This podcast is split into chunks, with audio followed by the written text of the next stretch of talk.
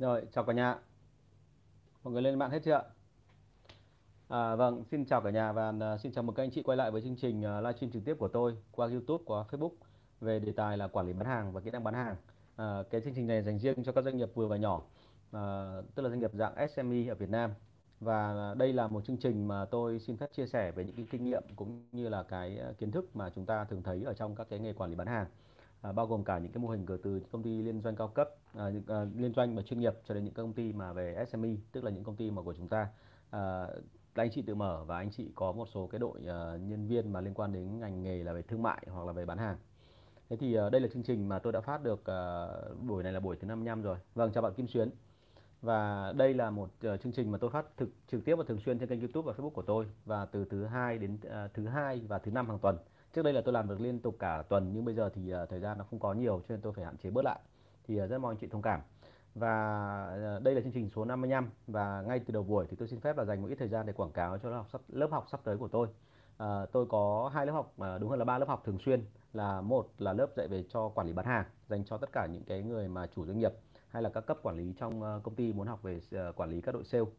À, lớp học thứ hai là lớp dạy về kỹ năng bán hàng dành cho các bạn làm quản lý, bởi vì các bạn làm quản lý cần phải biết tất cả những cái thủ thuật cũng như kỹ thuật của các bạn sale để có thể huấn luyện, đào tạo cũng như là để theo dõi giả soát các bạn một cách tốt hơn.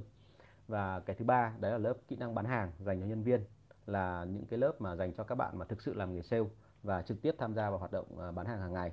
Thì đấy là những cái lớp của tôi. Và trong tháng 7 này thì ờ, tôi đã ờ, lên lịch và nếu anh chị muốn tìm hiểu cái lịch đó cũng như là những cái điều kiện học thì có thể liên hệ với bạn Thắm, số điện thoại là 077 576 2194 bạn Thắm là trợ lý của tôi và bạn Thắm sẽ hỗ trợ anh chị trong việc là đăng ký lớp học cũng như là uh, các cái phần hỗ trợ phía đằng sau. À, lần này thì lớp quản lý của tôi có một cái đặc biệt đấy là liên quan đến câu chuyện là lớp học thì tôi rút ngắn lại về phần nguyên lý chỉ còn có 5 à, buổi thôi. Trước đây là 6 đến 8 buổi thì ai cái đấy những người mà đã từng học thì biết rồi. Nhưng mà bây giờ tôi rút ngắn lại còn có 5 buổi bởi vì là tất cả những cái buổi còn lại là gồm có 25 buổi. Thì ờ, tôi thường xuyên là hỗ trợ để cho các anh chị ứng dụng những cái phần mà tôi đã làm uh, tôi đã triển khai trong cái lớp học của mình. Bởi vì khi anh chị triển khai ra ngoài thì anh chị sẽ thấy rằng sẽ liên tục gặp một số các cái vấn đề. Và khi gặp vấn đề xong thì mình cần phải được giải quyết. Chứ nếu mà không thì chúng ta sẽ rất là khó để có thể là là là là, là làm tiếp được như thế nào. Thì đấy là cái phần mà tôi uh, rất là mong hỗ trợ cho anh chị. Vâng thì uh, đấy là một chút uh, lôi lời quảng cáo về về lớp học của tôi. Rất là mong anh chị đăng ký để sau đó chúng ta có thể gặp và trao đổi trực tiếp nhiều hơn. À, trong cái phần lớp support thì tôi luôn có những cái mà không hạn chế câu hỏi. Và còn uh, câu hỏi thì còn trả lời trả lời đến bao giờ hết thì thôi. Và cái phong cách mà chúng ta thấy rằng là trong các lớp học thường thường tôi hay phải áp dụng một phong cách là khá là nghiêm túc chuẩn chỉ đúng không? Mặc dù cũng có một đôi đôi chỗ là nó cũng phải hơi thị trường một tí nhưng bao giờ cũng thấy là nó hướng sang cái phần chuẩn chỉ nhiều hơn. Thì ờ, với cả cái lớp mà, mà lớp support thì lúc đấy chúng ta là cái nơi chúng ta có thể chia sẻ tất cả mọi vấn đề.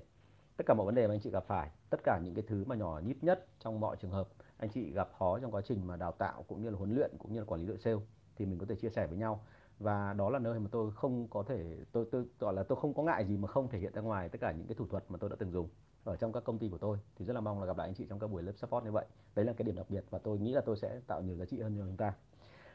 À, hôm nay mình sang tiếp cái phần là có buổi thứ 55 thì à, phải thú thực luôn là buổi 55 này thì tôi muốn dành phần đầu ấy để mà nói qua một chút về một số các vấn đề mà mà tôi thấy rằng là các doanh nghiệp Việt Nam mình rất hay gặp phải đấy là một vấn đề mà từ rất là lâu rồi các doanh nghiệp Việt Nam mình là cứ liên tục vướng và vướng xong thì lại cứ, gọi là, không biết cách xử lý thế nào. Đó là chúng ta bị một cái việc là chúng ta cứ bị ờ, dính mắc vải là vào một cái thứ là khi mà doanh nghiệp đã phát triển tốt rồi, mà phát triển đều đặn rồi và có quy trình hàng hoàng rồi, thì mình cứ nghĩ rằng là mọi thứ nó sẽ ổn định như thế. Trong khi thực tế mà nói thì thị trường ngoài kia thay đổi rất là nhanh, cho nên là chúng ta nếu không thay đổi thì chúng ta sẽ gần như là tụt hậu. Và vì thế cho nên là một cái vấn đề mà tôi thấy rằng là mọi người hay hay hay hay bị nhất đặc biệt về mặt tư tưởng đấy là một khi mà chúng ta đã lãi rồi là chúng ta rất hay nghĩ rằng là không có gì phải cố gắng thêm nữa. Tức là chỉ cần đến thế thôi, không cần phải cố gắng thêm và cứ như thế mà phát triển thôi. Thì phải nói thật với anh chị, đấy là một cái bệnh rất là nặng. Bởi vì nếu mà mình cứ nghĩ như thế thì đến lúc nào đó mình sẽ gặp vấn đề. Và khi mình gặp vấn đề rồi thì mình sẽ không biết là vấn đề nó nằm ở đâu và mình phải xử lý từ bước nào. Thế thì chi bằng là để khi mà vấn đề nó nặng, nó xảy ra mình không xử lý được. Thì chi bằng là trước đó mình làm một cái việc rất cẩn thận, đấy là mình check lại xem là hiện trạng bây giờ mình đang ở đâu. Và cái này thì thường thường là các doanh nghiệp Việt Nam mình là không đủ thời gian để làm bởi vì là các chủ doanh nghiệp thì lại hay bị quấn vào những công việc mà gọi là hàng ngày. Và đây là một cái điểm mà mà tôi đã nói rất nhiều lần rồi, nhưng mà mọi người rất là khó để chỉnh. Bởi vì mọi người sợ rằng là, một là cũng có thể mọi người sợ rằng là nhân viên dưới quyền của mình không giỏi và mình giao việc xong thì họ không làm được. Hai là mọi người sợ rằng là nếu như mình phân quyền ra thì sau này là các em ấy gần như lấy mất cái quyền ấy của mình. Và sau cùng là các em có thể là sang cái chỗ khác mở cái công ty. Thì với tôi nói thật luôn là cái nỗi lo đó là thường trực và nỗi lo đó thì nó ẩn chứa ở một số các hình thức khác nhau, nhưng bao giờ cũng thế, luôn phải nhớ một điểm là cái thị trường này là thị trường rất là công khai và công bằng. Cho nên chúng ta phải chấp nhận một cái câu chuyện khá là mệt mỏi. Đấy là trong tương lai không ai biết được là nó sẽ đi đâu về đâu và rất có thể là anh chị một ngày nào đó sẽ không còn đội sale của mình nữa. Vậy thì ở đây mình không nên là uh, gọi là quá lo lắng về cái đó mà mình phải cố gắng làm sao để cho huấn luyện đội sale mới vào nhanh nhất có thể. Chứ còn nếu mà chúng ta cứ cố gắng tìm cách là giữ đội sale cũ thì chưa chắc đã thành công. Ok không ạ? Thành ra đấy chính là một số cái mà tôi thấy rằng là phải tâm sự với anh chị bởi vì các doanh nghiệp Việt Nam mình thì là một khi đã vừa và nhỏ rồi thì lại rất hay nghĩ rằng là bo bo giữ được cái gì mà mình đang có chứ lại không nghĩ đến cái chuyện là phát triển rộng ra và sâu hơn để mà biến mình thành một doanh nghiệp mà cỡ lớn hơn. Thế thì uh, đấy là một cái mà mà chúng ta cần phải tính. Uh, đừng có nghĩ rằng là doanh nghiệp chúng ta có lãi là đã ok mà đôi khi cái có lãi đó nó tiềm ẩn một cái chuyện là chúng ta bắt đầu lạc hậu với thị trường. Thì cái đấy là một điều đáng lo. Và vì thế nên mình phải liên tục mở rộng ra. Cũng giống như cái chuyện mà nhiều người hay hỏi tôi là làm sao để giữ được nhân viên thì tôi có tâm sự mọi người ấy, là một cách giữ nhân viên hay nhất ấy, đấy là cái quy mô của anh chị phải mở lớn ra. Trong rất nhiều trường hợp mà tôi không thể mở lớn doanh nghiệp bởi vì vì một số lý do cá nhân của tôi thì thông thường là nhân viên sẽ bỏ đi đúng không? Thành ra là cái câu chuyện đưa ra là chúng ta phải cố gắng làm sao mở thật lớn thật nhanh. Còn nếu như anh chị không bị lấn cấn về cái này cái kia mà anh chị lại không mở thì thực sự là rất là phí phạm. Thành ra tôi quan điểm đưa ra là cố gắng làm sao mở thật càng nhanh càng tốt và càng lớn càng tốt bởi vì chỉ có doanh nghiệp lớn như vậy thì các bạn mới thấy rằng là các bạn ở lại mà cống hiến một cách xứng đáng. Và ở trong một tổ chức lớn như vậy thì các bạn ở càng lâu thì cái chức tước của các bạn nó càng lớn và cái cái cơ hội của các bạn lên cao nó càng càng càng mạnh hơn. Ok. Vâng bạn Trần Tiến Đạt có hỏi một câu là như này. Đấy là à, ở trên Facebook bạn hỏi là em có câu hỏi này là đọc bảng thống kê làm sao biết được sale nào đang làm giả số liệu? À, muốn biết là sale làm giả số liệu hay không ấy thường thường phải nhìn vào cái bảng đó và phải có một cái con mắt nhà nghề và nhìn nó thường xuyên thường thường là bọn tôi phát hiện ra cái con số đấy là sai hay là không đúng ở cái chỗ nào, luôn luôn là ở một cái chỗ rất đơn giản thôi. Đấy là nó khác với cả cái tỷ lệ tăng trưởng trước đây của cái cái cái sale đó hoặc của cái vùng đó. Ví dụ như là nhiều người hay nói rằng là tỷ lệ tăng trưởng thấp là đáng lo, tỷ lệ tăng trưởng cao là đáng mừng. Nhưng thực ra cả đáng cả cái chuyện mà thấp quá hay là cao quá nó đều nó đều ờ, đều gây ra nỗi lo với bọn tôi. Tại sao lại thế? Bởi vì là khi mà phát triển quá mà mà thấp thì tất nhiên là mình đang bị mất thị trường nhưng phát triển quá cao thì điều đấy có khi lại còn nguy hiểm hơn ở cái chỗ là cái doanh số đó, cái mức độ tăng trưởng đó là từ trước đến giờ đáng nhẽ nó phải gấp mấy lần.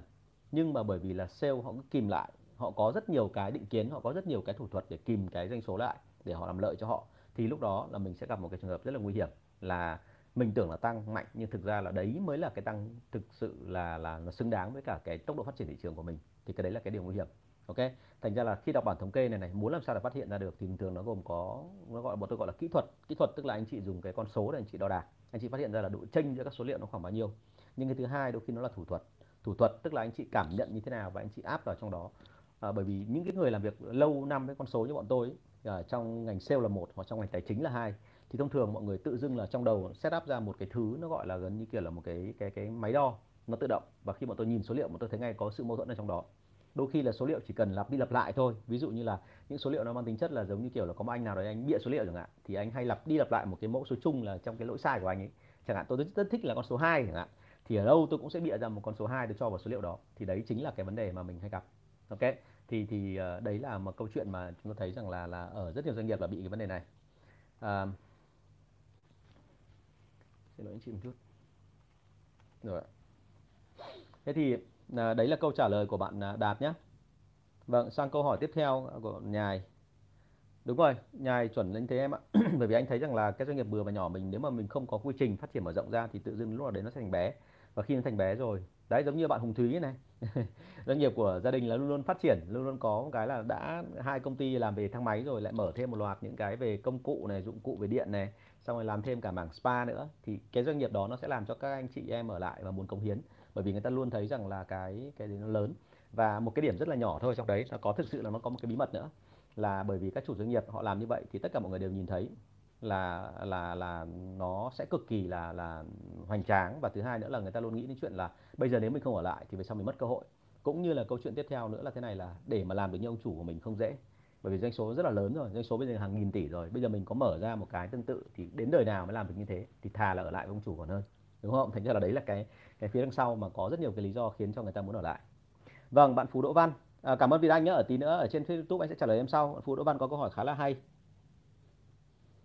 À, anh có nghĩ rằng sau này đội sale sẽ không còn nữa không? Ví dụ như một covid vừa rồi thực hiện giãn cách sale không đi thị trường được nữa. Nếu sau này có app đặt hàng nhà phân phối chủ cửa hàng đặt hàng qua app đó thì vai trò của đội sale không còn quan trọng chuẩn em, có một số cái công việc mà thực sự mà nói là cái app nó sẽ thay thế được cái người làm sale. Cái đấy anh thừa nhận, đúng không ạ? Nhưng mà ở đây để mà thay thế hết toàn bộ thì chưa chắc. Bởi vì em hãy cứ nghĩ thế này nhá. Anh chỉ nói đơn giản này, bản thân em là cái người mà bây giờ đi mua hàng đi, có bao giờ em muốn tương tác với cả một cái máy? Trả lời tự động AI trực tiếp ở trên cái phần mềm hay không?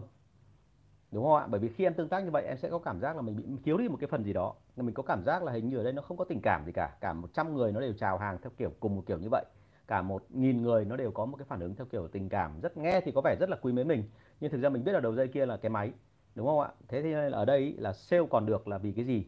Hãy nhớ là về trong tất cả các ngành ấy thì như anh nói là ở trong các buổi livestream lần trước ấy là đến bây giờ 85% khi người ta mua hàng, đấy là lý do là cảm tính. Thì bây giờ là ngay cả những cái AI mà hiện đại nhất cũng chưa thể nào để tác động được đến người ta để mà tạo ra được một cái cảm cảm giác giống như là hai người tương tác với nhau đó thành ra là cái tương lai của mình nó nằm ở chỗ nào? Nó nằm ở trong những ngành nghề mà người ta còn cần đến cái sự tương tác của con người với con người.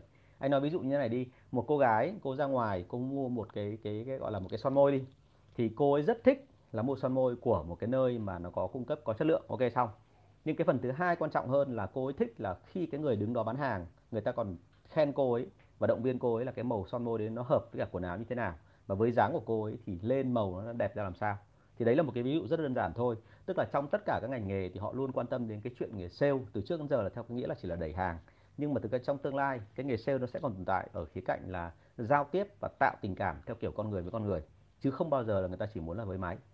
Thành kia câu hỏi rất hay của em, bởi vì là anh đã từng nghĩ rất là nhiều về cái phần này, và không phải là không có nỗi lo đâu, bởi vì luôn có cảm giác là các app nó thay thế được mình. Thậm chí có nhiều người nói với anh là biết đích xác là khách hàng nằm ở đâu, rồi biết cách là cưa cầm khách hàng như thế nào nhưng quan điểm của anh đưa ra là thực ra cái thời đó còn phải 10 20 năm nữa. Bởi vì Việt Nam mình bây giờ nói về AI nói về gọi là big data là mọi người nói rất nhiều. Nhưng mà 4.0 còn xa vời lắm. Anh nghĩ là trong vòng khoảng độ 10 20 năm nữa mà nếu mà làm hết sức từ bây giờ thì may ra nó mới ok. Chứ còn nếu mà 10 20 năm nữa mà bây giờ mà mình chưa làm thì 10 20 năm nữa chưa chắc đã thành công. Đúng không? Thành ra là cái việc ở đây đưa ra là chúng ta sẽ phải từ từ. Nhưng bao giờ cũng thế là trong tương lai sẽ có một phần thay thế nhưng không thể thay thế hết được. Nhá. Thank you em.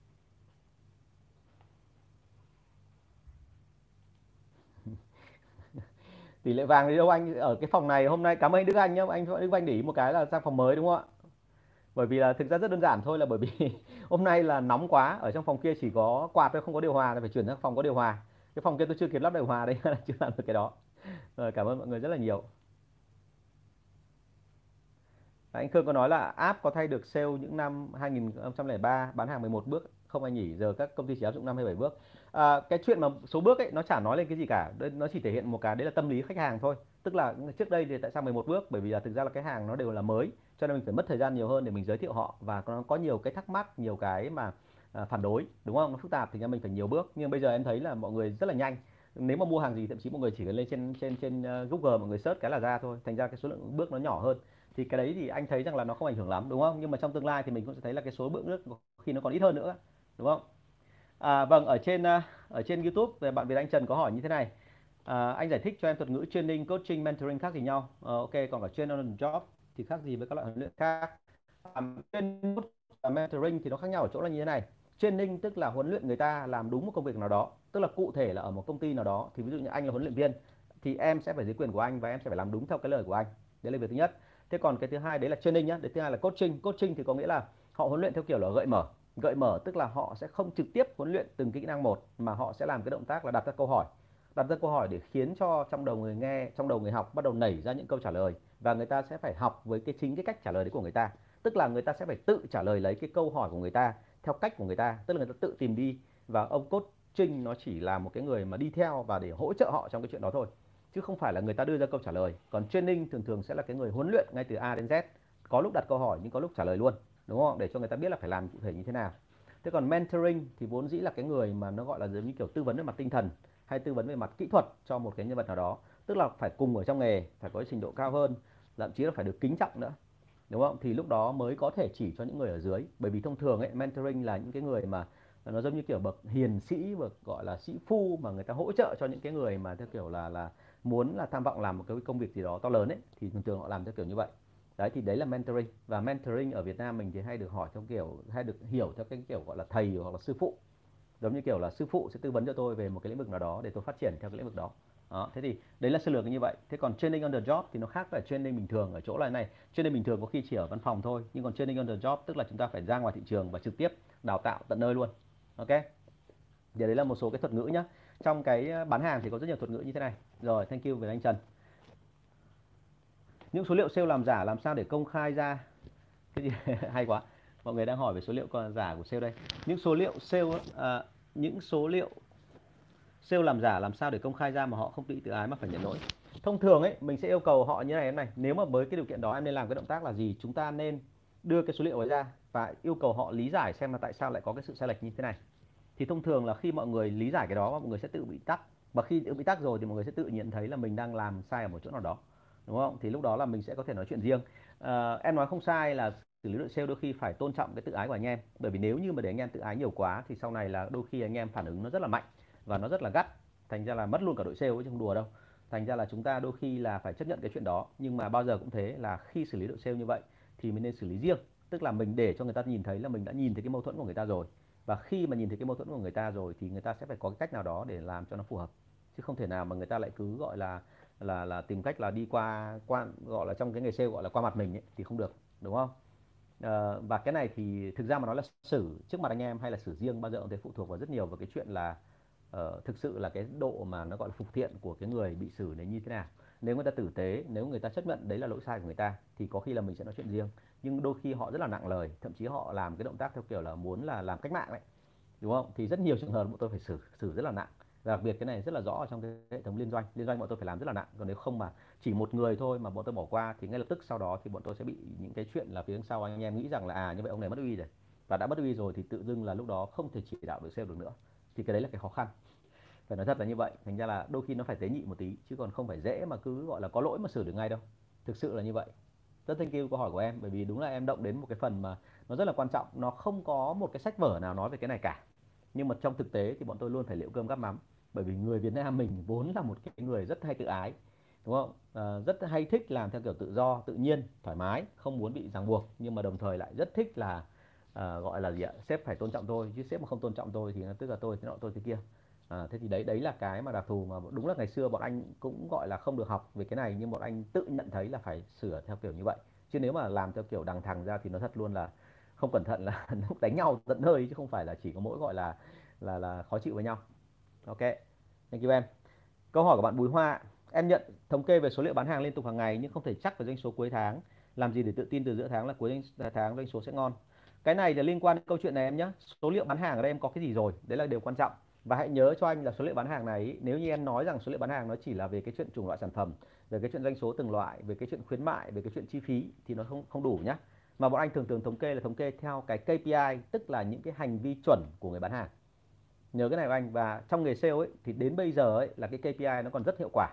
Và anh không hiểu làm sao ở Việt Nam mình người ta cứ động đến KPI người ta bảo đấy là KPI là tàn tích của một cái nền kinh tế là nó không phát triển. Nhưng mà thực ra không phải đâu KPI mà dùng đúng ấy thì tức là em làm luôn cả KPI về mặt số lượng lẫn cả chất lượng. Tức là một khi mà làm đúng rồi thì anh đảm bảo với em luôn là anh số chỉ có tăng chứ không có giảm. Nhé thành ra là là là hãy nhớ cái phần này và vì thế cho nên là à, phải thống kê là thống kê theo kiểu KPI chứ đừng có thống kê theo kiểu là chỉ có về cái chuyện là kết quả bán hàng kết quả bán hàng nó là cái quan trọng nhưng nó không phải là tất cả mọi thứ kết quả bán hàng nó đến từ những hành vi chuẩn của người sale thành ra em có cái hành vi chuẩn của người sale em thống kê theo cái đó thì em có thể chắc chắn được về doanh số cuối tháng Hòa nhá rồi, thank you em. Có câu hỏi gì nữa thì gửi lại cho anh nhé. Bởi vì thực ra trên này thì nó hơi tế nhị một tí. Em muốn hỏi sâu hơn mà đặc biệt về tình hình cụ thể của công ty em thì em có thể forward cho anh và em có thể là gửi cho anh những cái thông tin cụ thể hơn một chút xíu nữa. Thì anh sẽ phân tích cho em thấy là như vậy là cái đấy nó bị dở chỗ nào. À, vâng bạn nhài và một cái hỏi câu khó luôn đây. Anh Tùng xe cây thực tế về các tiêu chí giữ được khách hàng trở thành trung thành với mình. Cảm ơn anh. À, trong có rất nhiều cái cây mà anh đã phải xử lý với cái chuyện là cả về trải nghiệm khách hàng lẫn cả giữ mối quan hệ với khách hàng ấy thì luôn phải nhớ một điểm như thế này là ở Việt Nam mình ấy là cái cái cái cái tình cảm cá nhân nó quan trọng hơn là cái chuyện là mối quan hệ giữa các đối tác với nhau theo kiểu là về doanh số hay là về công việc đây là một cái điều rất đặc thù ở Việt Nam người Việt Nam mình và người người người Trung Quốc thậm chí là có cả những cái cái uh, những cái khoa mà dạy về quan hệ công chúng hoặc là dạy về cái chuyện là kinh doanh với người Trung Quốc ấy người ta còn ờ, đưa ra hẳn một cái khái niệm. Tức là cái từ mà tiếng trong tiếng Trung nó gọi là quan si tức là là quan hệ. Anh không hiểu phát âm có đúng không nhưng mà đấy là cái từ quan hệ. Thì nó biến thành một cái từ tiếng Anh được anh hóa và nó biến thành từ điển đi vào trong từ điển luôn. Bởi vì với người Trung Quốc thì cái gì đầu tiên đấy là cái mối quan hệ đã. Thì với người Việt Nam mình tương tự như vậy. Thành ra cái việc đầu tiên cần phải nhớ đấy là em phải nhớ được là về cái mối quan hệ cá nhân với nhau, chứ không phải là em chỉ nói về cái chuyện là cái chất lượng sản phẩm hay là cái cơ chế làm việc của bên em. Đấy là việc thứ nhất. Cái việc thứ hai, đấy là em luôn phải nhớ là cái mức độ tình cảm của bên em nó phụ thuộc vào cái chuyện là em và khách hàng hiểu biết gì về nhau. Hiểu biết càng sâu thì mới mong là càng ngày về sau mình càng có những cái tương tác nó sâu hơn và nó nó cụ thể hơn và khó bỏ nhau. Cái thứ ba nữa, đấy là cái số lần tương tác của em với khách hàng là nó phải dày lên và số lần tương tác ở đây thì đừng có bao giờ nghĩ rằng là tương tác theo kiểu chính thống theo cái kiểu là đến gặp tận nơi mà đôi khi tương tác theo kiểu là gì ạ? Gọi điện hoặc là nhắn tin hoặc là có thể thậm chí là có thể là gặp nhau ở đâu đấy đúng không? Ở trong những cái chỗ đi chơi chẳng hạn thì đấy cũng là một cái. Thế cho nên là ở đây cái hãy nhớ tiêu chí giữ được khách hàng của mình ấy, thì thực ra căn theo chính những cái gì em đang làm và phát triển nó lên cả về chiều rộng đến chiều sâu thì là ok.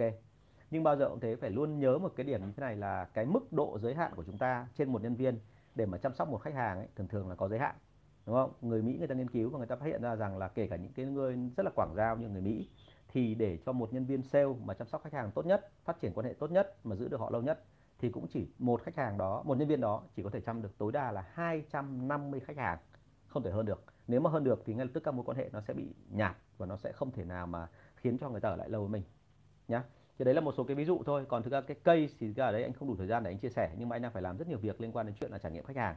Thì đúng thực là nó là như thế. Rồi, cảm ơn anh Khương ạ. À bạn Phú Đỗ Văn có câu hỏi khá là hay. Anh nghĩ câu nào nếu sale nói là tôi làm kinh doanh nên chỉ cần đảm bảo đủ doanh số là được, giám sát tôi làm gì? Bọn em khi đào tạo khách hàng dùng phần mềm thì lúc về nhiều người họ hay bình luận hay chat riêng như vậy. tức là em dùng phần mềm để giám sát nhân viên bán hàng, đúng không? Thì hãy nhớ này là thực ra làm kinh doanh ấy, ai cũng muốn là là đủ doanh số và sau đó mọi người muốn là được thoải mái. Thế nhưng mà hãy nhớ một điểm là như thế này, cái chữ đủ doanh số nó chưa đủ. Vì sao? Bởi vì các ông chủ lớn ấy, là càng các ông chủ lớn, doanh số càng lớn thì các ông càng phải gặp những cái rủi ro. Cái rủi ro nó là cái gì? Rủi ro nó nằm ở chỗ là như thế này, là họ càng mở rộng doanh nghiệp của họ ra thì tức là cái cái gọi là cái khả năng để mà nó có một cái gì đó nó xảy ra, nó không đúng ý, nó càng lớn hơn cho nên là ở đây ý, là trước khi cái điều một rủi ro nó xảy ra họ đã phải làm một việc. Đấy là phải làm sao mà họ họ phải làm một cái việc là họ ờ, họ phải làm sao để mà giám sát được cả những hành vi của đội sale cho nó chuẩn chỉnh đúng không ạ?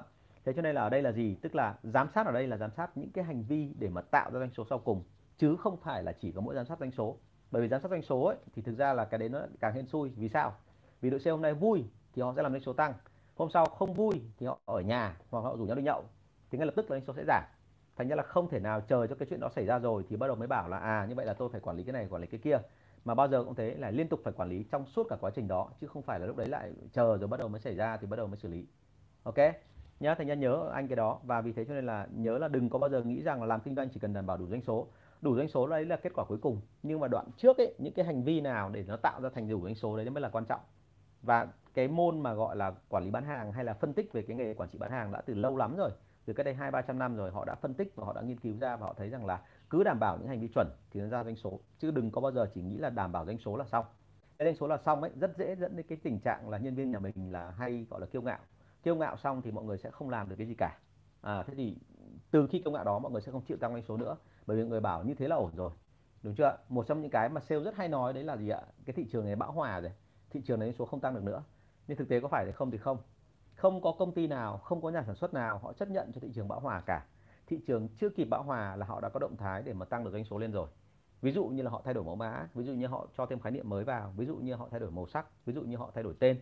Có rất nhiều cái để làm với sản phẩm để cho sản phẩm không bao giờ bị bão hòa. Và thực tế chứng tỏ cho thấy rằng là trên thị trường ấy, rất hiếm công ty nào giống như kiểu Nokia.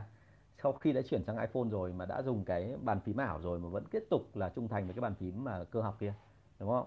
Thì chỉ có những trường hợp như vậy thôi thì mới chết. Chứ còn thực ra là những trường hợp khác thì họ liên tục thay đổi họ không bao giờ chết cả. Thế thì uh, ở đây hãy nhớ là chúng ta là nhân viên thì đôi khi chúng ta không hiểu được cái lối suy nghĩ của ông chủ. Tôi không nói là ở đây nó cao siêu gì cả mà thực sự ở đây nó là như này là ở vị trí của người ta thì có hàng trăm nghìn nỗi lo và một trong các nỗi lo đấy là doanh số dừng lại. Và quả thực doanh số dừng lại là khi nào? Là khi mà các anh em trong đội sale không nỗ lực cố gắng để thực hiện các hành vi chuẩn nữa. Và lúc đó là KPI đi xuống KPI đi xuống thì doanh số đến lúc nào đó nó sẽ bị đi xuống ok. Vâng bạn Hiếu Chi La bạn muốn mời tôi về làm ờ, mentor gì ạ? Vâng cảm ơn bạn rất là nhiều. Thì có gì để mình trao đổi thêm nhé em làm xe về thi công nội thất. Ok à, anh đang ờ, có một số các cái cái cái bạn mà cũng cái này cũng hay hỏi anh kiến anh về cái đó. Thì tốt nhất là mình nên nói chuyện với nhau đi xong rồi để xem xem là có hợp không. Bởi vì chưa chắc là em đã hợp với anh đúng không? Ví dụ thế chẳng hạn.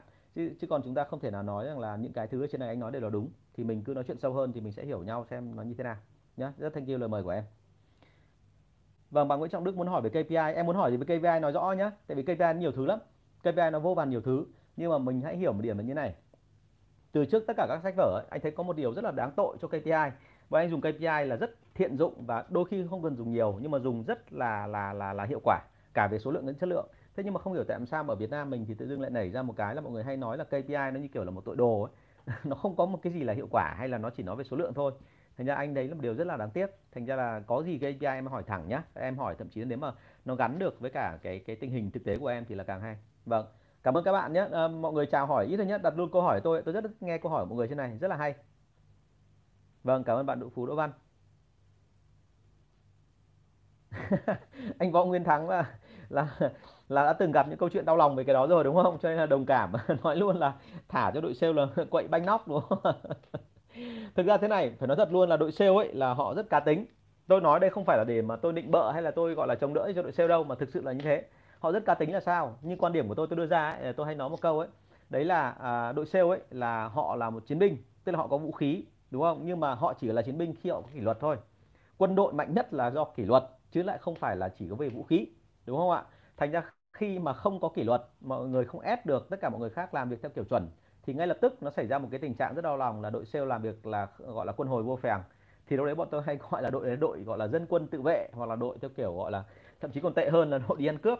Bởi vì đơn giản là họ chả có luật gì cả. Họ thích đi là đi họ thích làm là làm không thích làm là họ nghỉ đúng không? Thành ra là nó mới thành ra là cái chuyện nó vô cùng mệt mỏi. Là đây là thả cho quậy bánh nóc là đúng bởi vì là đôi khi là các sếp tội ở đây một phần là do các sếp các sếp không chịu ép đội sale ngay từ đầu. Thì ngay sau đội sale họ muốn làm nào là, là quyền của họ rồi đúng không? Và chúng ta làm hỏng đội sale chúng ta phải chấp nhận thôi. nhưng mà rất thông cảm với anh thắng quả thực nó là như thế đúng không Em chào anh Tùng, em mới tham gia nghề sale và làm sale thị trường cho một công ty tư nhân chuyên phân phối hàng tiêu dùng nhanh cho kênh đại lý tạp hóa. Mặc dù đều là những sản phẩm cũ nhưng khách luôn từ chối, lấy lý do giá cao, lấy của hãng hoặc là hàng vẫn đang còn nên không lấy. Nhưng mấy anh chị sale cũ làm cùng thì lại bán được dễ dàng và em không thấy khách phản đối gì, hỏi thì chỉ bảo em cứ kiên trì thì họ sẽ mua. Theo anh à ok. Rồi, à, cái câu này đánh giá là inbox anh hỏi sớm hơn càng hay. Bảo ạ, thực ra cái chuyện này nó khá là dễ tại vì ngày xưa anh cũng gặp trường hợp như thế hãy nhớ thế này là bao giờ cũng vậy trên thị trường ấy như anh đã nói rồi là 85% người ta mua là bởi vì tình cảm. Chứ người ta không phải mua vì cái chuyện là sản phẩm đấy là có đặc tính gì. Bởi vì em thấy là cùng một sản phẩm thì ngay lập tức có hàng trăm hàng nghìn thậm chí hàng triệu sản phẩm khác nó cạnh tranh cùng với em đúng không? Thế cho nên cái việc mà đẩy được hàng vào ấy thì anh sợ là như này em là em là sale mới thì em hay bị một cái tật là em hay nói về cái chuyện là đặc điểm sản phẩm này hơn sản phẩm khác ở chỗ nào rồi sale ở, à, rồi là cái khuyến mại nó hơn ở chỗ nào rồi cái truyền thông quảng cáo như thế nào. Em đừng tập trung vào cái đó việc đầu tiên em đến cửa hàng nhà người ta, em hãy nói chuyện giống như một người em. Đúng chưa? Em nói chuyện thật là thân thiết, thật là gần gũi, em tìm hiểu về người ta để cho người ta tìm hiểu về em, thậm chí là người ta chưa kịp tìm hiểu, em đã kể chuyện về em rồi. Đầu tiên là như thế đã nhá, gây thiện cảm với người ta. Sau đó rồi thì lúc cuối cùng ấy, thậm chí em có thể hỏi thẳng người ta là, anh ơi, em rất muốn bán hàng vào cửa hàng của em, của anh. Hỏi chân thành với nhá. Và bây giờ em đang không biết là trong điều kiện nào hay là như thế nào thì anh mới mua. Và em không cần anh mua nhiều đâu ạ, anh có thể giúp em là mua một số ít thôi được không? Ok, đấy là đối với những cửa hàng mà em vào lâu rồi mà chưa làm được nhá, thì em nên làm cái kiểu như vậy. Và một trong những cái đó là thế này, là đừng có bao giờ nghe những câu hỏi theo kiểu em cứ kiên trì thì họ sẽ mua, mà em phải hỏi thẳng luôn. Hoặc đúng hơn là em xin phép đi cùng với cả những cái anh chị mà lớn lớn tuổi trong đội của em ấy, những người làm việc hiệu quả ấy, để xem xem họ làm như thế nào mà làm được. Còn mình thì tại làm sao mình lại không làm được. Nếu cần nữa thì em ghi âm cả hai cái buổi nói chuyện đấy của cái người mà có kinh nghiệm lẫn cả buổi nói chuyện của em với khách hàng, để xem về nhà, xe lại, nghe lại, lúc nào bình tĩnh tâm nhé bởi vì là nghe lại lúc nào mình thấy mình giỏi. Đúng không? Lúc nào tĩnh tâm tức là sau sau khi một thời gian mà đi rồi thì hãy về nghe. Chứ còn đừng có bao giờ mà uh, ghi âm xong cái về nghe luôn thì luôn cảm thấy mình giỏi hơn ông kia. Mà tại sao ông kia ông ấy bán được chứng tỏ là ông gặp may. Đúng không? Thì không phải đâu. Mà người ta bao giờ cũng thế. Cái may mắn nó đến với những người nỗ lực. Tức là cứ càng nỗ lực thì họ càng may mắn hơn. Vì thế cho nên là liên tục phải tìm hiểu xem mình khác gì với người ta. Mình khác gì trong cách bán hàng để khiến cho người ta thì thì khách hàng mua còn mình thì người ta không mua luôn có cái để học em ạ. Nhá thành ra là nên nên lưu ý cái phần này. Và anh đã nói rất là nhiều rồi trong các cái buổi livestream trước của anh. Mọi người chưa từng bao giờ nhìn lại xem là thực sự là trong mắt người khác khi mình bán hàng thì mình trông giống cái gì. Đúng không? Cứ phải tìm hiểu đi rồi mới thấy là phát hoảng lên là à hóa ra là mình đang có vấn đề. Chứ còn lúc nào bắt đầu mình bắt đầu bán thì mình lúc nào mình cảm thấy mình giỏi. Rồi rất chia sẻ nỗi khổ của em nhưng mà thực ra anh đã từng bị gặp như thế rồi. Nhài lại hỏi tiếp về bệnh ngôi sao hả? Hóa ra cái bệnh ấy vẫn chưa dứt ở trong đội của mình à, à nhớ này, là đội bệnh ngôi sao ấy, thường thường nó hay gắn với cả một cái gì đó, nó mang tính chất là gần như cái kiểu người ta coi là định kiến hay bất biến. Ví dụ như là thế này, là em đã lỡ một hai lần khen người ta là rất là giỏi rồi, mà nghe trước cả đội, thì từ đấy trở đi họ nghĩ rằng là từ nay trở đi là mình là người đứng đỉnh. Thành ra bây giờ em phải để cho người ta thấy rằng là ở dưới người ta còn rất nhiều người khác giỏi hơn. Và cái thứ hai là còn một câu chuyện này quan trọng này, là em phải nhớ rằng là em đừng có bao giờ mà để cho người ta so sánh chỉ về doanh số bởi vì do, so với doanh số thì cái chuyện rất buồn cười xảy ra là như này. Em có một nhân viên là Tùng chẳng hạn. Em cử người ta vào một địa bàn rất là ngon lành. Và vì địa bàn ngon lành đó, thành ra là anh ta chiếm được tất cả những khách hàng to nhất. Thì từ đấy trở đi là không có người nào có những khách hàng to như anh Tùng nữa. Thì lúc đó anh Tùng luôn luôn tự hào là mình là cái chuyện là chiếm doanh số khủng khiếp nhất ở đây. Trong cái thực tế không phải, mà cái này chẳng qua là bởi vì anh ấy nhanh chân anh chiếm được một số khách hàng lớn thôi. Và khách hàng lớn thì họ tự động đặt hàng. Cho nên là doanh số của họ là chiếm đến khoảng 50 đến 60 phần trăm doanh số của tổng công ty còn tất cả những anh em còn lại bởi vì là các khách hàng lớn họ lấy hết mất rồi cho nên toàn khách hàng nhỏ còn lại thì họ không có cái gì để họ làm thêm thành ra cuối cùng doanh số nó thấp. Một cái trường hợp nữa là đấy chính là cái lý do mà anh đã nói trong cái lớp của mình đấy cái lớp mà của đội ờ, CEO Sài Gòn đấy ở trong group quản trị khởi nghiệp ấy, là anh luôn luôn nói cái này là chúng ta phải đánh giá sale là dựa trên KPI và dựa trên cái tốc độ phát triển KPI của từng người một. Chứ không phải là dựa trên cái chuyện là chúng ta lại coi rằng là cái đấy là nghiễm nhiên là anh ấy cao như thế rồi và từ đấy trở đi là anh ấy mãi mãi không bao giờ thay đổi tức là KPI không tăng lên thậm chí KPI còn giảm đi. Nhưng mà doanh số lại cứ tăng. Thì đấy là cái người thể hiện là người ta càng ngày càng lười dần đều chứ không phải là người ta khá đâu. Thành ra phải căn là gì? Muốn làm sao đánh giá được sale mà để cho tránh bệnh ngôi sao thì phải căn theo KPI còn nếu mà căn theo doanh số thì mãi mãi là ngôi sao đấy vẫn mãi mãi ở đấy không bao giờ tăng lên hay giảm đi. Ok? Nhá thì có, có thể gửi thêm cho anh về cái thông tin đó anh sẽ chỉ cho em cách để mà sửa trị mấy bạn đó. Đôi khi các bạn là tốt thôi nhưng bởi vì là mình đôi khi là mình không biết cách để cho các bạn nhìn thấy là bức tranh thực sự nó ở chỗ nào thì đôi khi các bạn lại nghĩ rằng là mình là người rất là siêu quần bạt chúng đúng không rồi ở trên YouTube ạ, bạn à, Thị Ngát Bùi có hỏi một câu là chỉ tiêu doanh số ngoài việc tính theo tiền còn kiểu gì khác không anh? Nhiều lắm nhá. À, như ở trong các cái cách mà của các đội mà bán hàng về cái uh, chai lọ, bọn tôi gọi là chai lọ, thực ra là cái nghề mà bán hàng food and beverage, tức là các cái hãng mà bán uh, nước giải khát thì họ hay tính theo cái chuyện là số chai hoặc là số két. Uh, trong cái ngành của bọn anh ngày xưa là hóa mỹ phẩm thì uh, có cái gì inbox anh nhá nhà nhá. Rồi anh em tôi có cái gì đâu mà sao cứ phải lên đây hỏi. Có thể thậm chí là lên uh, inbox cho anh để anh anh ờ, anh sửa chỉ cho em cách sửa trị rồi đấy. Vì thực ra những người ta hay gọi là sale giỏi thường hay có tật mà. Thành ra là bao giờ cũng thế phải thừa nhận là họ có những năng lực nhất định thì họ mới có cái đặc điểm kiểu như vậy. Thế đừng có loại bỏ họ vội mà tốt nhất là nên tìm hiểu kỹ sau đó rồi làm sao để mà vừa sửa trị được cái tính của họ để họ không kêu nữa. Nhưng mà thứ hai vẫn ở lại với công ty của mình để làm việc thì nó hay hơn đúng không? Người Việt Nam mình vẫn trọng tình mà thế còn với bạn ngát ấy, thì tôi khuyên thật là như này là chúng ta có rất nhiều cách để tính. Ví dụ như là trong hóa mỹ phẩm của bọn tôi ngày xưa thì bọn tôi không tính theo cái uh, doanh số. Bọn tôi tính theo cái số lượng mà túi hay là chai bán được. Thậm chí là ở, ở cái mức độ cao như bọn tôi ngày xưa nhà tôi là giám đốc bán hàng. Tôi quản lý khoảng độ 15 tỉnh chẳng hạn. Thì lúc đấy bọn tôi phải tính theo cái MSU tức là cái số lượng nó rất là khủng khiếp về họ tính theo đơn vị triệu của các cái sản phẩm. Và thậm chí còn phải tính theo cái chuyện là thể tích thể tích của các cái số lượng sản phẩm mà tôi đã bán bởi vì là chỉ có cái đó thôi thì nó mới thể hiện rõ. Và thứ hai là cái cái đấy nó có một cái rất là hay là nó đánh nó đánh, gọi là, tan đi cái cảm giác là chúng ta cứ phải tính về tiền. Bởi vì cứ nói về tiền mà là anh em, tức là anh em có cảm giác là nó hơi mang tính chất là nó gọi là cái gì? Nó hơi hơi hơi gọi là dính đến tiền thì anh em cảm thấy áp lực lắm. Mà cứ né xa tiền ra thì anh em cảm thấy là ok nhá. Thế thì đấy là cái câu hỏi của các bạn ở trên ờ, Facebook và YouTube. Rất cảm ơn mọi người. Hôm nay tham gia rất là nhiệt tình mới có một à, nửa tiếng thôi nhưng mà chúng ta đã có rất nhiều câu hỏi hay. À, tôi xin phép đi vào cái câu hỏi mà tôi đã chuẩn bị trước câu hỏi số 4.63 đó là à, cho em hỏi muốn gặp khách hàng mình có cần nói chuyện chuyên nghiệp không anh? À, mình rất cần khách hàng mình rất cần cái kiểu nói chuyện chuyên nghiệp nhưng mà định nghĩa chuyên nghiệp ở đây là cái gì thì em phải nói ra cho anh đúng không? Tức là chuyên nghiệp ở đây mà theo cái kiểu gọi là gồng lên theo cái kiểu làm như kiểu là màu là mè theo kiểu là thể hiện ra ngoài là mình giỏi thì thực ra là là vẫn không ổn. bà chủ khách sạn còn chưa dám nghỉ làm sao anh dám nghỉ hoài ơi? Vợ chồng em mới là khủng khiếp ấy. Chứ còn anh ở đây chỉ có đứng nói thì có cái gì đâu.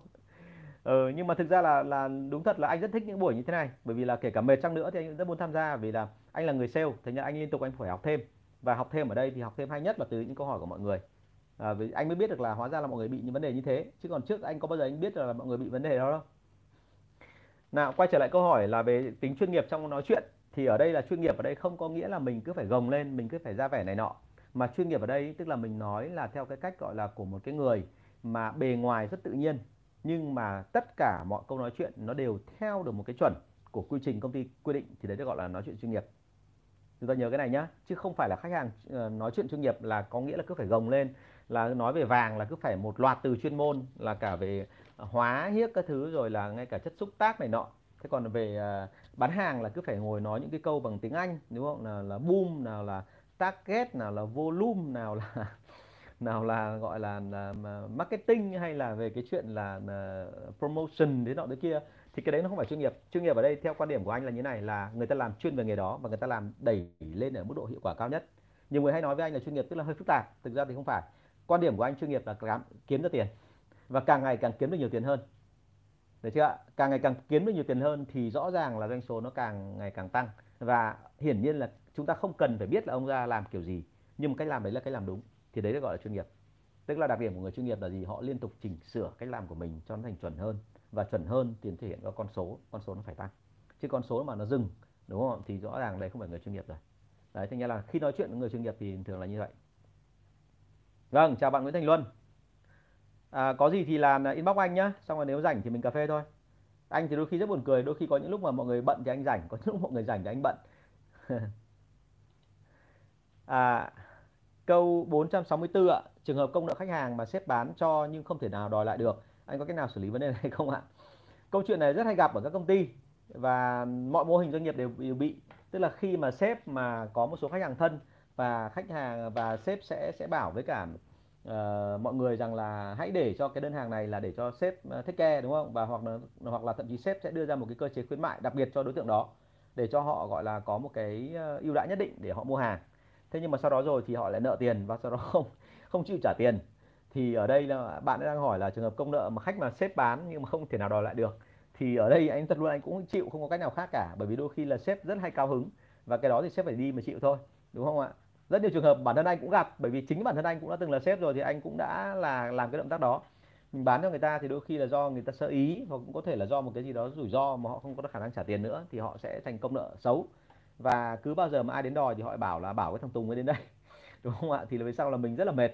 Nhưng mà ờ, phải hiểu một điểm là như này là cố gắng làm sao để cho sếp tự đi đòi đi, chứ còn bây giờ mà bảo cho mình đi làm sao thì mình làm sao mà mình có đủ cái cái cái cái khả năng để mà làm được, đúng không? Rồi, cảm ơn bạn Nguyễn Thành Luân. Ok, có gì gặp nhau nhé thank you em.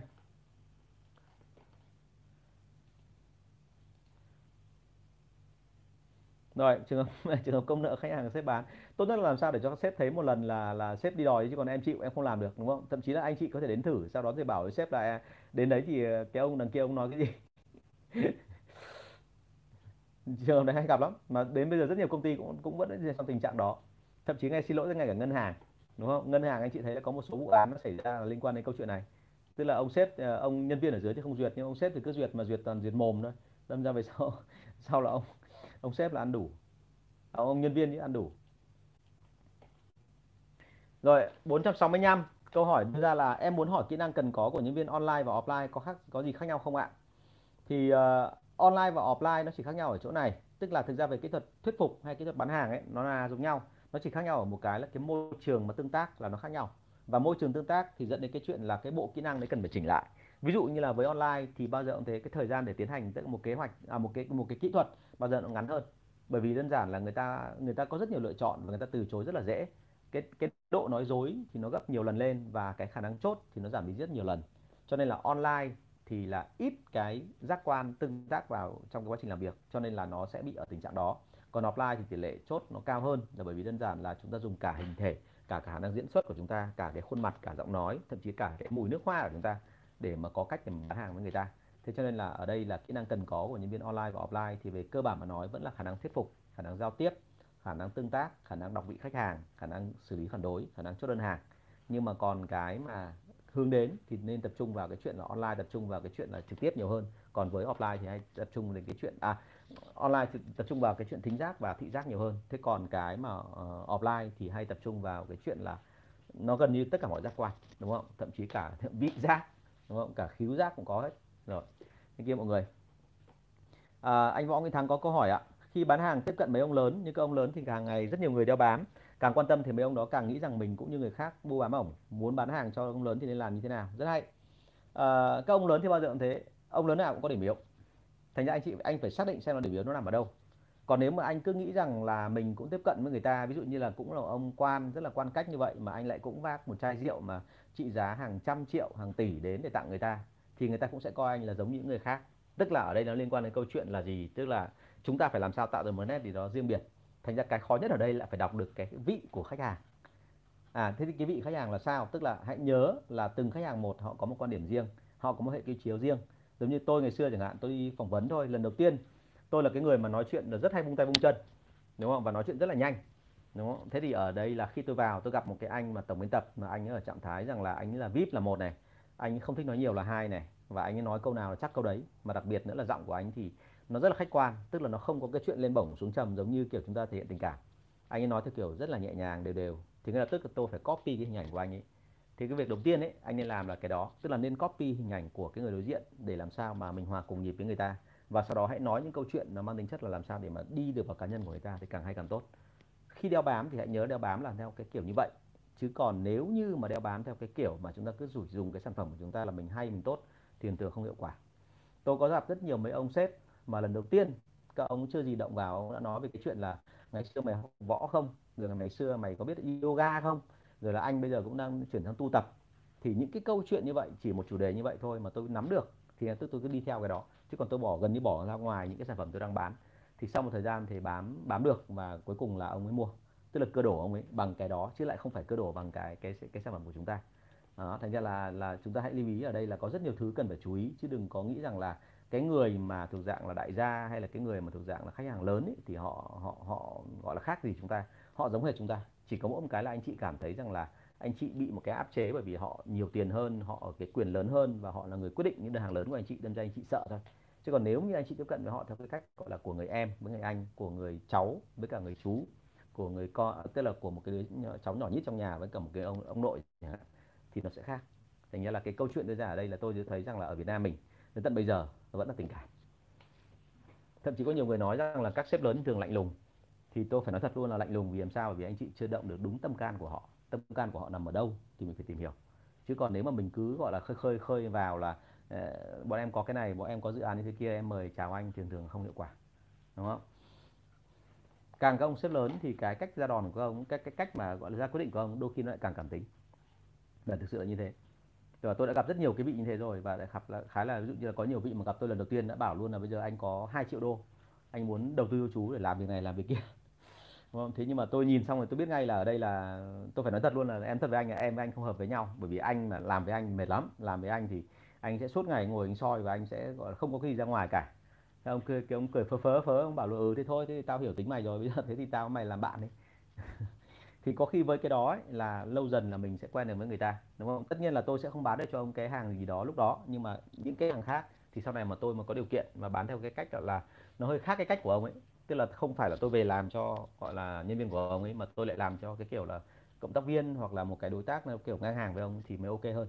Chứ còn nếu mà tôi làm nhân viên của ông thì không sớm thì muộn là tôi cũng lên được đấy thành ra là cái cái câu chuyện đưa ra ở đây là đối với cả những cái người mà mà mà đặc biệt là ở đẳng cấp cao ấy, thì anh chị nên tìm hiểu kỹ cá nhân con người người ta. Xuất thân người ta từ đâu người ta có sở thích gì người ta thích chơi môn thể thao gì. Thậm chí nếu cần lại tìm hiểu cả những người xung quanh nữa.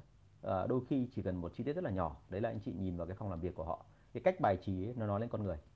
Đúng chưa ạ? Tất đặc biệt những ông lớn ông rất thích là có một cái gì đó riêng tư trong cái phòng của ông ấy. Thì cái phòng đấy nó thể hiện rất rõ cái đặc tính con người của ông ấy. Thì lúc đó anh chị nên tương tác theo đúng cái nghĩa như vậy để mới ra được là vậy thì họ cần cái gì. Và khi họ cần cái đó rồi thì mình cho họ đúng cái họ cần là sẽ ok. Thì đấy là cái câu trả lời của tôi cho chỗ anh Thắng ạ. Rồi, cảm ơn anh rất là nhiều. À, chúng ta có câu hỏi thứ tư câu hỏi số 466 cho em hỏi sale ngành dịch vụ nếu giá mình cao hơn giá đối thủ thì thuyết phục như thế nào để khách hàng chịu mua hàng của mình? À, không phải chỉ sale ngành dịch vụ đâu mà bất cứ ngành nào giá của mình cao hơn giá đối thủ thì bây giờ mình phải có cái minh chứng cho cái chuyện là vậy thì tại làm sao giá lại cao hơn? Rõ ràng là ông sếp của mình ấy ông muốn bán hàng và rõ ràng là ông ấy có trình độ về cái thị trường chứ không phải là ông là một cái người mà đơ.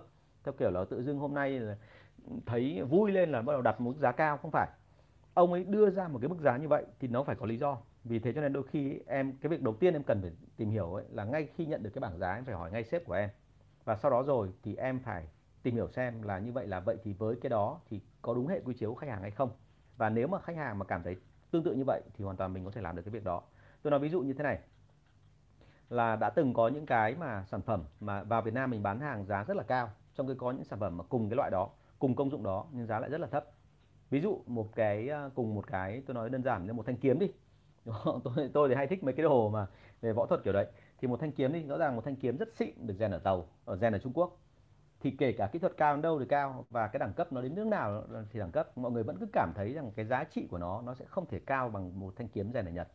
Bởi vì chúng ta nhìn thấy là người Nhật người ta làm thì không có độ nào đều cả đúng không? Trong khi Trung Quốc thì mang tiếng rất là nhiều. Thế còn cái thứ hai là ngay cả cái kiếm mà của uh, Nhật ấy nó nổi tiếng bởi vì nó rèn đến gấp đi gấp lại đến bảy mươi mấy lần. Rồi là cái người rèn kiếm người ta cũng rất là mang cả cái tâm hồn cả cái, cái tình cảm cả cái tấm lòng của họ vào trong việc rèn kiếm. Thì cái đó nó làm cho người ta cảm thấy rằng là thực sự đấy là nền văn hóa chứ nó không phải bán mỗi thanh kiếm. Thành ra là cùng một chất lượng. Tôi biết là có những cái nhà rèn kiếm ở Trung Quốc mà họ còn giỏi hơn cả người Nhật. Thế nhưng mà thực sự mà nói là khi mà cứ đặt một thanh kiếm bên cạnh Trung Quốc và người Nhật thì rõ ràng là thanh kiếm của Nhật kiểu gì thì kiểu khả năng cao là cũng sẽ được đánh giá là cao gấp khoảng 5 đến 6 lần hay là nói thậm chí quá lên là gấp 10 lần so với thanh kiếm của Trung Quốc. Thế thì chính cái đó là cái mà khiến cho là là chúng ta thấy rằng là cái hiệu quả nó lên cao. Vì thế nên giá mình cao hơn đối thủ nó phải có lý do. Ok. Thế còn một trường hợp nữa, đấy là giá mình cao hơn giá đối thủ là bởi vì đơn giản là mình đã nắm được là cái tình cảm của mình đối với người ta là cao hơn. Bởi vì mình sẵn sàng là sao? Tức là cho họ thấy rằng là em sẽ lấy giá này cao hơn nhưng mà đoạn đằng sau em sẽ hỗ trợ thêm cho anh cái này cái kia à, thế thì những cái thứ đó là cái mà nó rất là rõ ràng thế thì ở đây là có thể em như em nói là ngành dịch vụ ấy, thì lấy có thêm cái chi tiết đó tức là một cái sản phẩm nó ra đời thì bao giờ cũng thế là nó, nó là tổng hòa của tất cả những cái thứ là công năng tính dụng mẫu mã kiểu dáng kích thước xuất xứ uh, rồi là phẩm chất này nọ kia vân vân. Nhưng mà sau cùng nữa nó là cái gì? Nó là cái dịch vụ phía đằng sau. Dịch vụ của cả công ty hỗ trợ hoặc là thậm chí là một cái tình thương mến thương của chính người sale đối với người bán mua hàng. À, thì đó là những cái thứ mà anh thấy rằng là là là là trong ngành của chúng ta thì bao giờ cũng thế. Giá cao nó không phải là tất cả. Giá cao đôi khi nó lại là cái cơ hội để mình bán hàng tốt hơn. Ok? Vâng chào anh Nguyễn ngoài Nguyễn nhé À, đây mọi người hỏi về cái uh, tạo động lực cho đội ngũ sale. Muốn tạo động lực cho đội ngũ sale thì bao giờ cũng thế phải hiểu xem là từng cái cá nhân con người một ở trong đội sale đấy. Bởi vì thực ra đội sale nó là rất nhiều thành phần khác nhau nó gom lại chứ không phải chỉ một người đúng không? Thành ra là ở khi mà chúng ta thấy như thế chúng ta sẽ thấy ngay là điểm là gì? Đa số người ấy, là người ta bị ảnh hưởng bởi cái một cái trạng thái gọi là một cái cá nhân nào đó hay một vài người nào đó thuộc dạng là hơi hơi thiểu số ở trong cả đội sale thì khi mà mình muốn động viên ấy mình phải nắm được cái đó. Mình phải nắm được là cái tâm tư nguyện vọng của anh em đang đi theo cái số đông này là đi theo cái dạng là như thế nào. Cái thứ hai là nhu cầu của từng người một nó nằm ở đâu. Và cái thứ ba nữa là bây giờ ấy, họ đang như thế nhưng mà sau này họ sẽ biến chuyển như thế nào. Tức là cái việc mà động viên nhân viên không bao giờ dừng lại là chỉ một lần là xong. Cái tội của tất cả những doanh nghiệp Việt Nam mình đến bây giờ tôi thấy rất đáng tiếc là như này. Mọi người cứ nghĩ rằng là quy trình là một lần là xong luôn không bao giờ xong được cả. Bao giờ cũng thế đội sale là những thực thể sống thành ra mình phải nghiên cứu, mình phải đi theo nó, mình phải nghiên cứu xem là như vậy là nó đang phát triển theo hướng nào, tăng lên hay giảm đi cái này hay cái kia. Và sau cùng là mình phải liên tục thay đổi các kích thích tố. Muốn làm sao để tạo động lực cho đội sale thì hãy nhớ là kích thích tố không được phép được giữ nguyên. Rất nhiều các đội mà bây giờ chỉ dùng có mỗi tiền để thúc đẩy đội sale. Và các ông chủ sẽ vô cùng thấy ngạc nhiên là chỉ sau một khoảng thời gian thôi, tự dưng là sao ạ? Là đội sale của mình có một số thành phần bỏ đi. Mặc dù mình trả lương họ rất là cao, nhưng mà họ vẫn cứ bỏ đi. Thế thì lý do tại làm sao? Đúng không ạ? Thì thông thường là lý do một cách rất đơn giản là bởi vì đơn giản là họ cảm thấy nhàn họ cảm thấy rằng là làm đây chỉ vì tiền thôi. Và khi họ đủ tiền rồi họ sẽ cảm thấy rằng là đây không phải là cái nơi mình tá túc lại mãi. Mình đã đủ tiền rồi thì mình đi tìm một cái chỗ làm sao để mà có thể là uh, chia sẻ được cái về tinh thần của mình và là một cái nơi mình có thể là phát triển thành một cái con người mà mình mong muốn theo kiểu là trở thành một giảng viên hay là một cái người mà uh, mang tính chất là lãnh đạo tinh thần cho anh em ví dụ thế chẳng hạn. Thế cho nên là hãy nhớ là cái kích thích tố không bao giờ dừng lại hết và liên tục phải kích thích theo nhiều kiểu khác nhau. Và thêm một cái nữa đấy là phải tìm theo cái từng giai đoạn con người của họ. Họ đang ở giai đoạn nào trong cuộc sống thì giai đoạn đó họ cần kích thích tố như thế nào. À, đấy là vấn đề. Vâng, bạn anh Võ Nguyễn Thắng có nói đấy ạ, phải trả lời được tại sao khách hàng mua hàng của mình, giá cả không phải là tính quyết định tất cả, phải trả lời được sản phẩm mình có gì hấp dẫn hơn, có gì khác hơn. À, khác hơn, hấp dẫn hơn và đôi khi nó là cái chuyện rất hài hước anh anh Thắng ạ. Thậm chí có nhiều người hỏi tôi là vậy thì cái sản phẩm này nó hơn gì đối thủ? Thì có khi mình chỉ một cái câu trả lời mình hỏi nói rất là thật đấy là gì ạ? Hàng của em chả có gì hơn đối thủ cả. Nó chỉ hơn đối mỗi đối thủ một cái thôi là gì ạ? Là bọn em là là bởi vì bọn em được gọi là là là có cơ hội để mà tiếp cận với anh thì bọn em thường thường chăm sóc anh rất là tốt đúng không ạ tôi nói đơn giản này nhá các hãng lớn ấy, thì họ hay giảm giá giờ tại sao họ giảm giá là bởi vì đơn giản là họ có điều kiện họ bán số lượng lớn cho nên họ giảm giá được nhiều cho khách đúng không? Còn hãng nhỏ thì thường thường khó giảm giá hơn. Thế thì cái lý luận mà của hãng nhỏ đưa ra để mà cạnh tranh với hãng lớn ấy, nó không nằm ở cái chuyện là là cái chất lượng sản phẩm của em hơn. Bởi vì ai cũng biết là chất lượng sản phẩm của hãng lớn bao giờ cũng lớn hơn rồi tốt hơn rồi đúng không? Nhiều người là nhiều người rất là là là là là, là theo dõi cái chất lượng sản phẩm của hãng lớn cho nên là họ không thể nào mà chất lượng lại kém hơn được. Thế thì ở đây chỉ có một cái lý do thôi để khiến cho người ta cảm thấy rằng là hãng nhỏ là cái đáng để cộng tác. Đấy là bởi vì đơn giản là với em thì anh là khách hàng lớn còn với hãng lớn thì anh chỉ là khách hàng nhỏ thôi thành ra là tại sao em bán giá nhỏ à giá giá cao hơn hẳn đối thủ, nhưng mà anh yên tâm là bọn em chăm sóc anh từ ly từng tí một. Thế như vậy là người ta sẽ thích, đúng không? Đôi khi chỉ cần mỗi cái đó thôi, tự dưng người ta sẽ mua hàng. Thành ra câu chuyện đưa ra ở đây là trong bán hàng, tôi đã gặp rất nhiều trường hợp rồi là hàng đắt lại bán được, còn hàng rẻ thì chắc đã bán được đâu thì thì phải hết sức cẩn thận về cái phần này. Vậy mọi người đến bây giờ ấy, là hôm nay tôi đang à, nói chuyện với cả một đội cũng thế. Tức là trong rất nhiều ngành nghề của chúng ta, bây giờ đang bị một cái tình trạng phổ biến là mọi người cạnh tranh nhau chủ yếu là về giá và đây là một cuộc cạnh tranh mà nói thật với anh chị là lưỡng bại câu thương.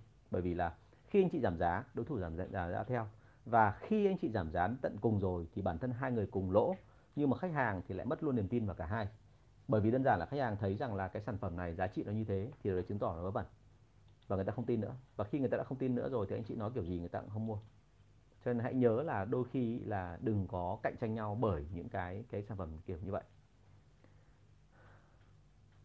Ôi rồi cảm ơn kim xuyến nhưng mà anh không phải là số 1 duy nhất đâu. Trong cái lĩnh vực của anh thì rất may là anh ờ, thực ra là này, mọi người thấy là tôi thực dụng, nhưng mà mọi người thấy rằng là cái kết tiếp cận tôi nó khá đơn giản. Bởi vì rất may là tôi có cái ờ, đào tạo về nghề báo. Thành ra tôi biết là mọi người bị thiếu cái gì, tôi cho vào thì nó phù hợp. Nhưng cái thứ hai quan trọng hơn là cái kinh nghiệm của tôi thì nó chia sẻ cho cả hai lĩnh vực, là cả trong công ờ, ty chuyên nghiệp lẫn cả công ty tự phát ở bên ngoài là khi anh tự làm.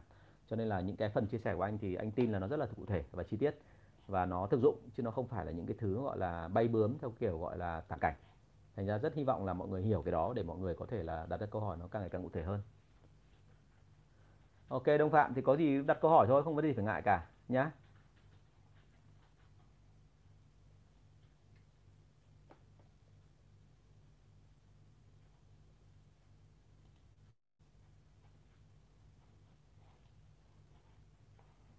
Ok, chúng ta có câu hỏi gì cứ đặt câu hỏi luôn ở đây nhé. Vâng. Ok, bạn Nguyễn Văn Điệp này, em vừa thấy đội sale là thay đội sale làm theo hướng hưởng phần trăm, thay đổi cơ chế mới và ngành hàng của em, em chạy hai kênh là OTC và GT. Em thấy ứng sale tiếp cận tích cực, theo thầy vẫn áp dụng chạy hai kênh hai kênh được không ạ? À, anh không thể nào mà trả lời ngay được câu hỏi này, Điệp ơi, bởi vì thực ra anh phải biết được rõ ràng của em là cái gì. Và sorry nhá, hình như là Điệp trước đây đã từng đặt câu hỏi với anh rồi thì phải đúng không? Nhưng mà rất sorry em là bởi vì là là anh không nhớ được hết các câu hỏi đâu thì có khi là điệp đặt lại cho anh được không? Bởi vì anh anh không nhớ được cái mô hình của em trước đây nó là cái gì. Đấy thành ra bây giờ em bảo thay đổi thì ờ, ok nếu mà thay đổi mà có doanh số tăng lên thì là phấn khởi là tốt. Nhưng mà hãy nhớ này là cái tỷ lệ mà nếu mà trả lương nhân viên sale theo kiểu trả tỷ lệ phần trăm ấy nó có rủi ro của nó đấy nhá. Trong một số ngành mà trả tỷ lệ phần trăm ấy thì sau về sau này ấy, là nhân viên sẽ yêu cầu là gần như tỷ lệ phần trăm đấy là cố định không được thay đổi nữa. Và lúc đó em có đủ tiền để em trả không thì đấy là vấn đề nhưng cái thứ hai quan trọng hơn đấy là tự dưng là lương của sale ấy nó tăng lên một cách quá cao. Ví dụ như là thay vì cái chuyện họ được 10 triệu cho một doanh số khoảng độ 1 tỷ thì tự dưng bây giờ họ được là một uh, doanh số một tỷ rưỡi họ được trả luôn 60 triệu 70 triệu. Thì cái chuyện đó không phải là là là là mình bị lỗ nhưng có một cái rất nguy hiểm đấy là về sau anh em hay nghĩ rằng là ở đây trình độ của mình là cao rồi. Và đôi khi trả cao ấy làm cho anh em càng máu nhảy ra ngoài kiếm tiền hơn. Bởi vì anh em một là tích lũy đủ tiền thứ hai anh em ngồi nghĩ là à như vậy ở đây là mình được 60 70 triệu thì tức là mình tương đương với cả công ty khác mình là quản lý. Thế mà ở đây thì ông Tùng ông không cho mình lên làm quản lý. Thì như vậy là ông ấy không đủ để trình độ làm sếp của mình tiếp theo nữa rồi. Và như vậy là mình sẽ dừng đấy. Đúng không? Lỗi mọi người. Bị rơi này liên tục. Dạ. Ok. Thành ra là có gì thì inbox thêm cho anh nhé bởi vì là cái cơ chế mới anh không quan trọng là uh, cơ chế là bao nhiêu phần trăm. Nhưng mà hãy nhớ ở đây là cái cách chạy của mình. Ok rồi có gì inbox anh nhé rồi. Đấy thì thì nó rõ ràng hơn thì mình sẽ nói chuyện với nhau. Nó nó cụ thể. Chứ còn đấy không thì khó lắm nói thật với anh chị là tôi tôi phải rất thận trọng bởi vì thực ra là nếu mà tôi không thận trọng thì tôi sẽ lâm vào tình trạng là nó hơi duy trí tức là giống như kiểu một cộng một bằng hai ấy. trong khi thực ra là trong doanh trong kinh doanh thì không có cái gì nào như thế cả. Trong kinh doanh có khi một cộng một bằng cả một đống không? Phải là một một bằng hai đâu. Thành ra chúng ta phải phải hết sức bình tĩnh về cái này. Và trong kinh doanh tôi còn thấy một điều hài hước hơn đấy là chúng ta luôn phải có một cái là uh, mình phải học cái mới và mình phải làm sao để mà quen kịp với thời đại thế còn nếu mà chúng ta mà chỉ cần lơ là một tí thôi là ngay tức là về sau là mình sẽ sẽ sẽ sẽ mất cơ hội đi tiếp. À, có rất nhiều doanh nghiệp là thành công là nhờ một sự may mắn đúng không? Giống như là người bạn tôi khi còn sống còn hay nói là uh, quan trọng nhất vẫn là mẫu độ cô thương đúng không? Một khi đã may rồi thì người ta may đủ đường đúng không? Người ta vào cái lúc thị trường thấp nhất người ta ra lúc một thị trường cao nhất thì cái may đấy là gần như không ai có thể tính toán được đúng chưa thế nhưng mà thực ra cái may đấy nếu mà cứ ỉ lại vào cái đó và cứ duy trì nó mãi thì về sau nó sẽ không thành công thành ra tất cả các doanh nghiệp họ luôn phải đi tìm một cái câu hỏi là vậy thì cái mẫu số chung của thành công của doanh nghiệp mình nó là cái gì? Và như vậy là mình làm hiện tại đã thành công chưa? Nếu mình chưa thành công thì bây giờ phải làm gì tiếp theo? Đúng không? Và mình đã phát huy hết cái quy mô của mình chưa? Phát huy hết năng lực của mình chưa? Nếu chưa phát huy hết năng lực của mình thì tức là mình còn đang làm kém và mình cần phải có cái gì đó bổ sung thêm vào. Ok? Rồi rất nhiều câu hỏi trên Facebook hay. Cảm ơn mọi người rất là nhiều. À, chúng ta sang tiếp câu hỏi của tôi nhé câu hỏi số 467 hôm nay mình đi được rất nhiều câu đấy đúng không? Khi khách hỏi sản phẩm bên mình bán là khách có nhu cầu nhưng em báo giá xong hỏi lại khách thì khách lại bảo chờ chủ đầu tư chốt thì anh chị báo lại. Những trường hợp này làm cách nào để hiểu rõ nhu cầu của khách hàng thực sự? Không anh em cảm ơn. À, cái câu này là một cái câu khá là phổ biến trong cái chuyện là mình tìm cách là mình ngãng ra để mình không phải chốt đơn hàng hay đúng hơn là để từ chối. Thế nhưng mà bao giờ cũng thế là bởi vì nó là câu phổ biến cho nên mình phải biết cách phân biệt ra là như vậy trường hợp nào là thật trường hợp nào là giả và nguyên tắc đưa ra là chỉ có một cách thôi, đấy là em phải dồn tiếp người ta để xem xem là thực sự ở cuối đường nó là cái gì. Nếu như em mà dồn ra tiếp và người ta mua thì rõ đi một nhẽ còn trường hợp thứ hai, sau khoảng 3 đến 4 lần người ta vẫn từ chối và vẫn lý do theo kiểu như vậy, thì đôi khi mình biết nó là giả dối mình phải dừng. Chứ không có cách nào khác cả, bởi vì khách hàng họ vẫn có quyền. Cho nên hãy nhớ tôi là một khi anh chị phát hiện ra là kể cả người ta nói dối hay không ấy, thì mình vẫn có cái để mà cái cái đòn cuối cùng để mà mình gọi là gọi là tôi gọi là đòn cuối để nếu cần nữa thì là là là là là sau đấy mình có thể dừng ấy. Đấy là mình phải nói luôn một câu là vậy thì em hỏi thật anh chị là uh, có phải là vì lý do gì mà anh chị không mua hàng của em? Nên nó hàng đúng không? Vì lý do gì? Bởi vì thực ra là em biết là anh chị sẽ không mua hàng của em đâu. Nhưng mà em vẫn cứ muốn hỏi xem là vì lý do gì mà anh chị cảm thấy ngại ngần hay là thế nào đấy mà anh chị không muốn mua. Đó thế thì chứ còn ở đây là chờ chủ đầu tư hay là cái gì đó thì nó nhiều vấn đề lắm. Ở trong cái bài uh, để xử lý phản đối thì nó có một cái phần rất là quan trọng. Đấy là phải biết được là lúc nào là bắt đầu người ta đổ lỗi và người ta bắt đầu người ta tìm cách người ta ngại ra vấn đề này vấn đề khác người ta né sang chuyện khác. À, sale thường xuyên phải gặp chuyện này.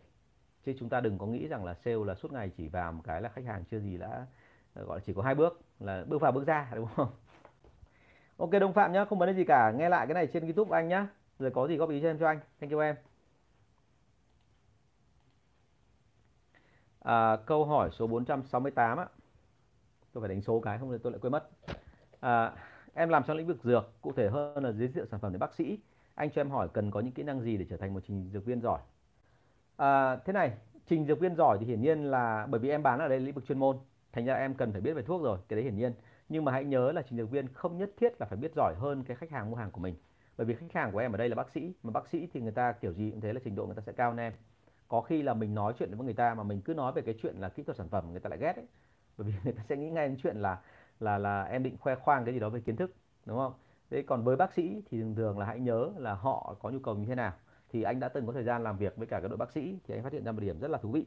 Đấy chính là cái cách mà của các cái công ty mà bên dược phẩm của nước ngoài, giống như Bayern của Đức hoặc là một số công ty dược phẩm của Mỹ họ làm, đấy là cái này mới. Và họ hay tổ chức những cái buổi hội thảo để sau đó rồi bác sĩ được học thêm. Bởi vì là bác sĩ họ là người làm nghề nhưng mà cái nghề của họ không bao giờ nó dừng lại cả. Và thêm nữa là những cái người mà uh, học mà như kiểu trình độ cao ấy thì họ hay rất hay thích là tìm thì ngay lập tức là nó đã nâng cao cái tầm của họ lên và giúp cho họ là chữa được nhiều người và cứu được nhiều người hơn rồi và lại còn đỡ mệt. Tức là ngoài cái chuyện làm nghề ngoài cái chuyện kiếm tiền ra họ rất quan tâm đến cái chuyện là học hỏi thêm kỹ năng mới và những kiến thức mới.